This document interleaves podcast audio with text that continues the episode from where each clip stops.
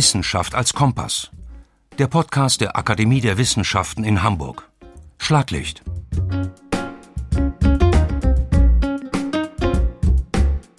Seit September 2022 hat sich eine neue Protestbewegung in Iran formiert. Zum wiederholten Mal lehnen sich Menschen in Iran gegen das unerbittlich strenge Regime ihres Landes auf, gegen die damit verbundene Unterdrückung von Menschenrechten.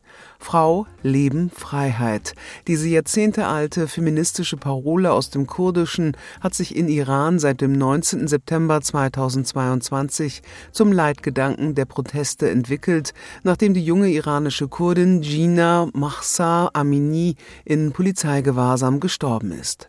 Wie ist diese Protestbewegung einzuordnen mit Blick auf die iranische Geschichte und welche Überzeugungen aus dem zwölfer schiitischen Islam prägen die Islamische Republik Iran und den dortigen Umgang mit Menschenrechten? Sie hören Auszüge aus dem Gespräch mit Professorin Dr. Anja Pistor-Hotham. Sie ist Professorin für Islamwissenschaft und geschäftsführende Direktorin des Seminars für Orientalistik an der Christian-Albrechts-Universität zu Kiel. Seit 2011 ist sie Mitglied der Akademie der Wissenschaften in Hamburg.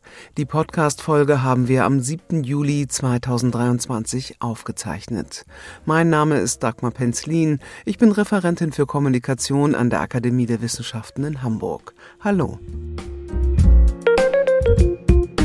So kraftvoll und furchtlos die jüngste Protestbewegung ist und auch weltweit Aufmerksamkeit erregt hat, für Iran-Expertin Anja Pistor-Hotham stellen sich grundsätzliche Fragen, wenn es darum geht, wohin der Protest führen könnte. Die Antworten ergeben eine eher negative Prognose. Wie viele Menschen werden sich den Protesten noch anschließen? Geht es tatsächlich durch alle Bevölkerungsgruppen? Und was wäre das alternative Szenario? Also was sollte anstelle der Islamischen Republik Iran stehen? Welches politische Konzept? Und natürlich kann man sich irren, aber wenn man sich anschaut, welche Revolutionen, welche Widerstandsbewegungen erfolgreich waren, dann brauchen diese in der Regel Führungsfiguren und es muss auch ein alternatives Konzept geben. Und das ist jetzt hier, so würde ich es zumindest sehen, nicht sichtbar. Es gibt Iranerinnen und Iraner im Exil, auf die immer verwiesen wird, und das wären gute Führungsfiguren, die sind aber nicht im Land. Und man weiß auch nicht, wie gut sie politisch vernetzt sind, ob sie Konzepte haben, abgesehen davon, dass das Regime gestürzt werden soll. Und eine ganz wichtige Frage, hören die Menschen in Iran auf diese Leute? Man, wenn man das vergleicht mit der Revolution von 79, hat es den Protesten enorm geholfen, dass es diese Figur an der Spitze gab, irgendwann, nämlich Khomeini. Und der war damals auch im Exil, aber er hatte über seine Leute in den Moscheen, in den Gemeinden, Vertraute, die seine Schriften und seine Tonbandaufnahmen, seine Kassetten im ganzen Land verteilt haben und die in den Moscheen auch halbwegs sicher waren vor dem damaligen iranischen Geheimdienst Zawak der mit dem Schah gemeinsam unterschätzt hat, was in den religiösen Kreisen möglich war. Eine solche Figur sehen wir meines Erachtens im Moment nicht. Professorin Dr. Anja Pistor-Hotham hat als Islamwissenschaftlerin einen historischen Schwerpunkt, gerade mit Blick auf Iran und das Osmanische Reich, ausgehend vom 19. Jahrhundert bis in die Gegenwart. Außerdem gehören zu ihren Forschungsthemen unter anderem die Konstruktion von Minderheiten in Iran bzw. in der Islamischen Republik Iran sowie der zwölfer schiitische Islam. Er ist seit 1501 Staatsreligion in Iran.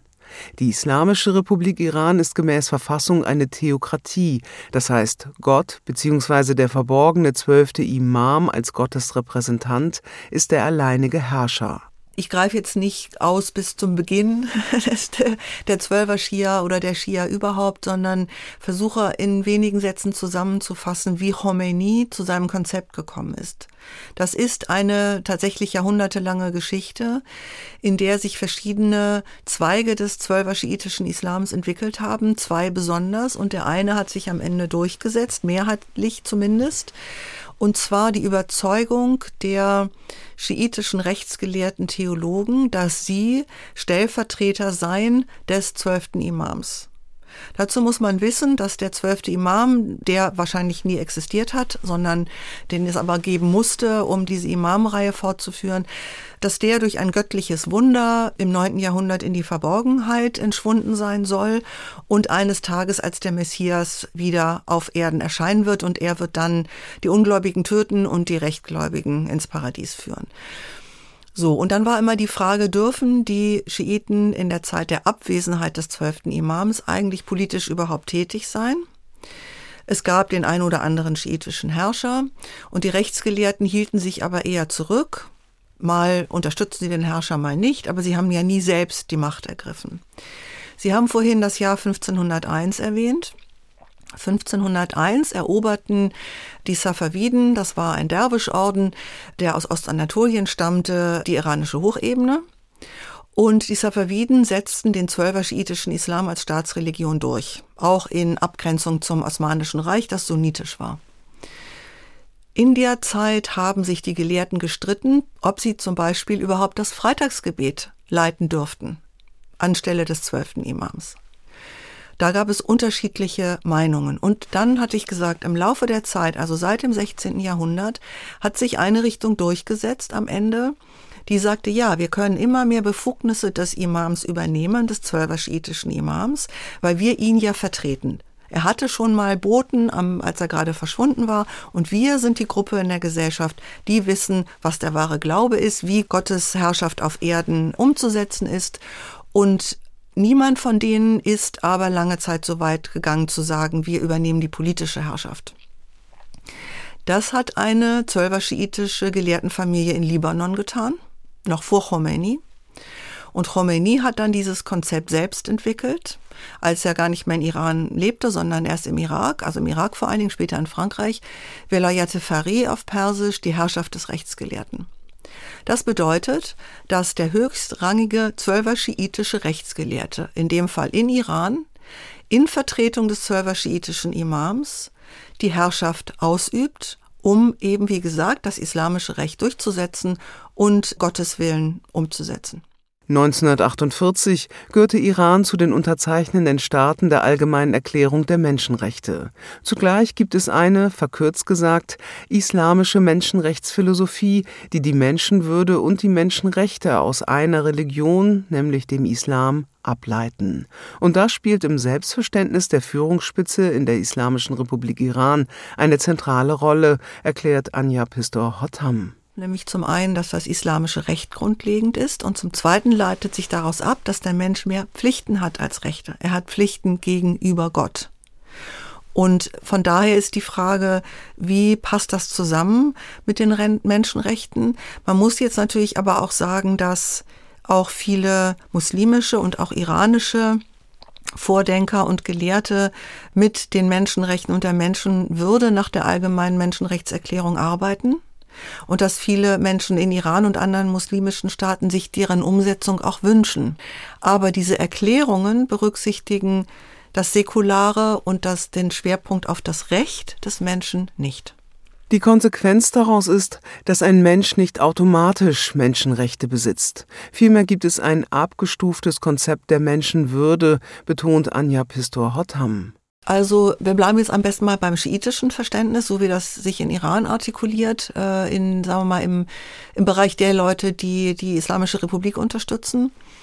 Dann gehen die davon aus, dass es zwei Sorten von Menschenwürde gibt. Es gibt eine angeborene, von Gott dem Menschen verliehene Würde, weil Gott dem Menschen die Verantwortung für die Erde übertragen hat. Und das wird so verstanden, dass das auch mit etwas mit einer Würde zu tun hat. Und dann gibt es nach diesem zwölfer-schiitischen Verständnis, wie es in Iran maßgeblich ist zurzeit, die zweite Würde. Das ist eine Würde, die man sich erarbeiten muss. Und es wird tatsächlich von manchen Leuten sogar gesagt, dass es mehrere Stufen der Würde gibt. Und die höchste Menschenwürde erreicht man, wenn man ein frommer Muslim oder eine fromme Muslimin ist, nach zwölfer-schiitischem Verständnis. Und je frommer man ist, desto größer ist die Würde, die man bekommt. Und das hat natürlich mit der Menschenwürde der allgemeinen Erklärung der Menschenrechte nichts zu tun, denn die geht davon aus, dass wir eine Würde ohne Würdigkeit haben. Das heißt, wir müssen uns der Würde nicht würdig erweisen, sondern wir haben sie, weil wir Menschen sind. Und zwar alle. ohne Ansehen der Person.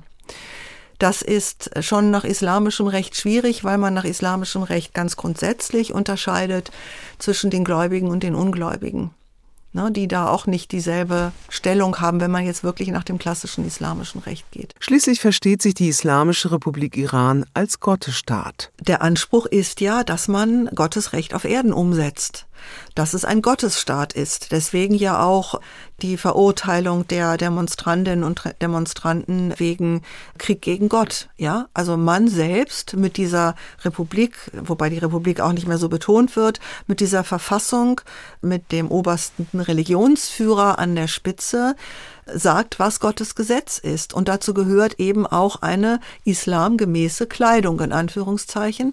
Und wer sich dagegen auflehnt, verstößt nicht gegen Menschen, er verstößt gegen Gottes Gebote. Gina Mahsa Amini fiel im September 2022 in Polizeigewahrsam ins Koma, wenige Stunden nachdem die sogenannte Sittenpolizei sie in Teheran festgenommen hatte. Der Vorwurf lautete, ihr Kopftuch habe ihr Haar nicht vorschriftsmäßig bedeckt. Amini starb drei Tage nach ihrer Festnahme. Das Kopftuch oder der Schleier bzw. der Hijab ist ein politisches Symbol, insbesondere in Iran, und das schon durch das 20. Jahrhundert hindurch. 1936 etwa ließ Reza Shah Pahlavi die Verschleierung der Frau verbieten. Man kann es mal grundsätzlich sagen, viele Frauen im Vorderen Orient haben sich verschleiert, wobei immer die Frage ist, was das dann genau ist, ob das ein Kopftuch ist oder ein Chador oder äh, ob sie das Gesicht verdecken. In jedem Fall ähm, haben, waren das ja lange Zeit vor allen Dingen die Frauen, also Frauen, die nicht körperlich arbeiten mussten. Ne? Wer auf dem Feld gearbeitet hat, konnte sich in der Regel jetzt nicht so gut verschleiern, also ein Kopftuch vielleicht aufziehen. Und auch in den Städten haben die Frauen meistens, wenn sie das Haus verließen, bis in die 30er Jahre des 20. Jahrhunderts sich den Chador übergeworfen. So, und äh, Reza Shah Pahlavi, der erste der beiden Pahlavi-Schahs, äh, hat dann 1936 ein Schleierverbot erlassen. Er wollte Iran modernisieren und wir kennen das ja auch oft aus vielen Diskussionen bei uns in Europa oder den USA, dass so vieles über den Körper, das Aussehen von Frauen abgehandelt wird. Und hier ging es eben auch wieder darum zu zeigen, dass Iran ein modernes Land sei, was man eben nicht nur dadurch bewies, dass man äh, städtebaulich viel veränderte, dass man äh, neue Industrien ansiedelte äh, und so weiter und so fort, sondern dass eben auch die Frauen den Schleier ablegen sollten. Es gab auch vorher schon Frauen, die das getan haben, die das auch wollten, aber das wurde jetzt zu einem, also es gab jetzt ein Schleierverbot und das griff doch sehr in die, ja, in die Persönlichkeitsrechte der Frauen ein, in ihren Intimbereich, denn viele Frauen, die eben immer den Chador übergeworfen hatten, wenn sie das Haus verließen, kamen sich nackt vor, ohne. Das ging so weit unter äh, Reza Shah, dass äh, also erstens die, die Staatsbediensteten ihre Frauen zu bestimmten Anlässen mitbringen mussten und die Frauen mussten dann in europäischer Kleidung erscheinen. Männer übrigens auch. Männer durften auch die traditionellen Kopfbedeckungen nicht mehr tragen. Also die Gelehrten, die Mollahs durften ihren Turban tragen, aber alle anderen mussten europäische Hüte aufsetzen. Und die Frauen haben dann darauf reagiert oder viele Frauen, dass sie das Haus nicht mehr verlassen haben. Das muss man sich vorstellen. Also die waren dann mehr oder weniger zu Hause eingesperrt, weil sie, ist genau das Gegenteil, was wir jetzt von den Sittenwächtern und Wächterinnen kennen, auf der Straße von der umgekehrten Sittenpolizei aufgegriffen wurden, wenn sie verschleiert auf die Straße gingen. Ja, also da gibt's dann auch viele Anekdoten dazu. Jedenfalls ist das Ganze unter Mohammad Reza Shah, dann der 1941, nachdem sein Vater auf äh, russischen und britischen Druck äh, zurücktreten musste, zum Schah gekrönt wurde und der hat das Ganze wieder geändert. Dann gab es im Grunde genommen jetzt mal von Seiten der Regierung keine Vorschriften. Wie der soziale Druck war, das ist ja eine ganz andere Geschichte. Und viele Frauen haben keine Kopfbedeckung mehr getragen und es änderte sich, änderte sich dann mit der Islamischen Republik. Und jetzt ist die Frage, warum ist das im Moment so wichtig? Weil es eben, Sie haben es gesagt, ein Symbol ist. Ja, jetzt geht es auch wieder darum, es geht wieder um die Frauen und das Kopftuch oder die Verschleierung wird eben gesehen als die tugendhafte, sittsame, richtige Bekleidung nach islamischen Vorschriften und es steht damit auch für das, was die Islamische Republik Iran symbolisiert, was sie sein will und sein soll nach eigenem Verständnis. Akademiemitglied Anja Püster-Hottam ist eine versierte Kennerin der iranischen Geschichte und so blickt sie als Historikerin auch auf die aktuellen Entwicklungen. Wenn man sich jetzt Protestbewegungen anschaut in der jüngeren Zeit der, Iran, in der jüngeren iranischen Geschichte, dann muss man sagen, dass es davon sehr viele gegeben hat. Also ich sagte in der jüngeren Zeit, also fangen wir mal im 19. Jahrhundert an, Ende des 19. Jahrhunderts gab es eine große Protestbewegung, die sogenannte Tabakrevolte, weil der damalige Schah Geld benötigte, also hatte große Schulden, dem Land ging es wirtschaftlich nicht gut. Es hing zwischen Russland und Großbritannien und der Schah verkaufte eine Tabakkonzession an einen britischen Unternehmer. Und daraufhin haben die Leute, die haben, also in Iran, die Tabakbauern, die Tabakhändler, alle haben gesehen, das führt uns in den Ruin. Außerdem wollten sie diese ausländische Beteiligung nicht. Und da haben sich auch, und das ist auch wichtig in dem Zusammenhang äh, dessen, was wir vorhin schon besprochen haben, haben sich hochrangige schiitische Gelehrte eingemischt. Und dann hat angeblich einer erklärt, das Tabakrauchen ist unislamisch. Vorher haben sie ganz viele Leute geraucht, dann war es plötzlich unislamisch. Selbst der Schah und seine Frauen im Harem konnten sich nicht mehr erlauben zu rauchen. Das hat dazu geführt, dass die Konzession zurückgenommen werden musste. Also da haben sich viele Leute zusammengetan. Dann haben wir 1906, 1906 bis 11 die Verfassungsrevolution. Und das ist eine Geschichte auch des Auf und Ab. Und am Ende gab es dann tatsächlich eine Verfassung, auch wenn es zwischendurch eine kleine Autokratie gegeben hatte, also ein, der, der Schah dann das wieder, das Parlament hat bombardieren lassen 1908 und so weiter. Da haben sich so viele Leute engagiert. Reformer, die Bildungsreform wollten, Frauen, die Frauenrechte eingefordert haben und Schulen für Mädchen wollten, Angehörige religiöser Minderheiten, Angehörige sogenannter ethnischer Minderheiten, Leute, die vorher in Russland gekämpft hatten, kamen dann nach Iran. Da ist wahnsinnig viel passiert. Die Stämme, also verschiedene Bevölkerungsteile in unterschiedlichen Teilen Irans. Das heißt, solche Protestbewegungen sind nicht neu. Was dann daraus entsteht, hängt immer auch davon ab, in welcher Konstellation sich Iran gerade befand. Also ich hatte gesagt Konterrevolution oder den Begriff hatte ich noch nicht verwendet, aber es gab eine Verfassung, es gab ein Parlament, dann starb der Schah, denn sein Nachfolger kam, der ließ das Parlament bombardieren. Dann haben sich in verschiedenen Landesteilen die Leute zusammengetan und gegen die Truppen des Schahs gekämpft und haben die Verfassung dann am Ende wieder einsetzen können. Und dann ist dort immer die Frage gewesen, wie verhalten sich Russland und England? Die Russen waren ganz klar auf der Seite des Absolutismus. Die haben ihre Kosaken geschickt, ja. Also auch die ausländische Einmischung spielt eine Rolle und die spielt natürlich auch heute spielt es eine Rolle, in welcher Konstellation Iran sich befindet. Denken wir daran, dass wir jetzt, dass Iran gerade dabei ist, seine diplomatischen Beziehungen wieder auszubauen. Es hat gemeinsam mit Russland in Syrien gekämpft. Es hat im Jemen gegen Saudi-Arabien kämpfen lassen. Jetzt scheinen sich aber Saudi-Arabien und, und, Iran zu verständigen. Das stärkt das Land ja unter Umständen wieder. Ne?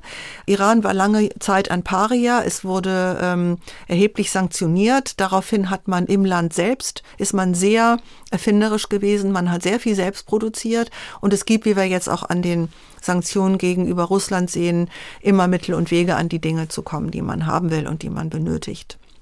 Also eine weltweite Sanktionspolitik gibt es nicht. Insofern ist es auch wichtig zu schauen, wie kommt Iran, wie kommt das Regime jetzt aus dieser Situation heraus? Und zwar ist es unter anderem extrem wichtig, dass die Wirtschaft gut funktioniert. Das tut sie nicht. Es ist, herrscht eine unglaubliche Korruption. Die Stiftungen, die religiösen Stiftungen, die eigentlich den sogenannten Unterdrückten in der Bevölkerung helfen sollten, sind eine massive Wirtschaftsmacht, die natürlich auch ihren Profit nicht verlieren will. Die Revolutionsgarden stecken da mit drin, aber die Bevölkerung hat zu einem erheblichen Teil täglich zu kämpfen ums Überleben. Dann ist natürlich auch die Frage, wie viel Energie bleibt da übrig, um das Regime zu bekämpfen, wenn das Regime so massiv zurückschlägt. Wenn Iran sich wirtschaftlich erholen kann, was bisher nicht gelungen ist, dann wird es natürlich wieder stärker. Rouhani, der Präsident vor Raisi, hatte versprochen, die Wirtschaft wieder in Gang zu bringen, eine wirtschaftliche Erholung zu bewirken. Es ist ihm nicht gelungen. Von daher ist das zweifelhaft, dass das funktionieren wird. Aber wie gesagt, es sind unheimlich viele Faktoren, die zu verschiedenen Zeiten der Geschichte Irans auch mit eingewirkt haben auf das, was im Land passiert ist. Bei allen Unwägbarkeiten hinsichtlich der politischen Entwicklungen sind Hoffnungen auf mehr Demokratie in der Islamischen Republik Iran überhaupt realistisch? Für Anja Pistor-Hottam hinge eine positive Antwort auf diese Frage davon ab, wie viele Menschen sich den Protesten wirklich anschließen würden. Die Frage ist, wie groß ist der Teil der Bevölkerung in Iran, der wirklich eine substanzielle Veränderung will und wie viele Menschen sind bereit dafür ihr Leben und ihre Gesundheit und ihr Leben und das ihrer Angehörigen aufs Spiel zu setzen. Und das kann man sich ja dann immer selbst fragen, wie man selbst, wie weit man selbst gehen würde. Und ich muss sagen, ich finde es ungeheuer mutig, wie viele Menschen sich in Iran jetzt auch gerade wieder in der letzten Zeit, aber auch zwischendurch wie viele es gewagt haben, ihren Protest öffentlich darzustellen, wie viele solidarisch waren. So viele junge Leute sind 2009 ins Gefängnis gekommen, gefoltert worden. So viele junge Menschen sind jetzt wieder in dieser Situation. Es ist ein, es ist einfach dramatisch. Und die Frage ist, ja, das sind Opfer, die sie bringen, aber es muss wahrscheinlich einfach noch viel mehr sein. Es müssen noch viel mehr Menschen sein. Und das genau wird dieses Regime so gut es kann zu verhindern wissen. Man muss die Bevölkerung ruhig stellen. Unter Ahmadinejad gab es unheimlich viel populistische Maßnahmen. Man konzentriert sich dann wieder auf diejenigen, die dem Regime eher nahe sind, damit sie ihm nicht abhanden kommen. Und insofern, ich, natürlich kann das nur von außen beurteilen. Bin ich, wie gesagt, nicht optimistisch, dass sich da in der nächsten Zeit etwas ändert. Aber man weiß ja nie, was es für eine Dynamik in einem Land gibt, die man von außen nicht wirklich wahrnehmen kann und auch das, was so kommt, was man an Einzelaspekten hat, was Menschen aus Iran berichten, sind ja immer nur punktuelle Aufnahmen. Ne, also von daher, wie gesagt, ich bin eher pessimistisch, aber würde auch immer sagen, auf der Grundlage dessen, was ich weiß, was ich aus der Geschichte kenne und was ich im Moment über Iran weiß. Und das ist natürlich nicht alles. Wissenschaft als Kompass. Der Podcast der Akademie der Wissenschaften in Hamburg. Schlaglicht. Redaktion und Produktion Dagmar Penzlin. Ton Perry Audio. Sprecher Stefan Schad. Eine Produktion der Akademie der Wissenschaften in Hamburg 2023. Finanziert aus Mitteln der Freien und Hansestadt Hamburg. Sie können unseren Podcast kostenlos abonnieren. Sie finden ihn auf zahlreichen Plattformen, wo es Podcasts gibt. Und natürlich hat der Podcast eine Heimat auf unserer Website awhamburg.de. Wir freuen uns über Ihr Interesse.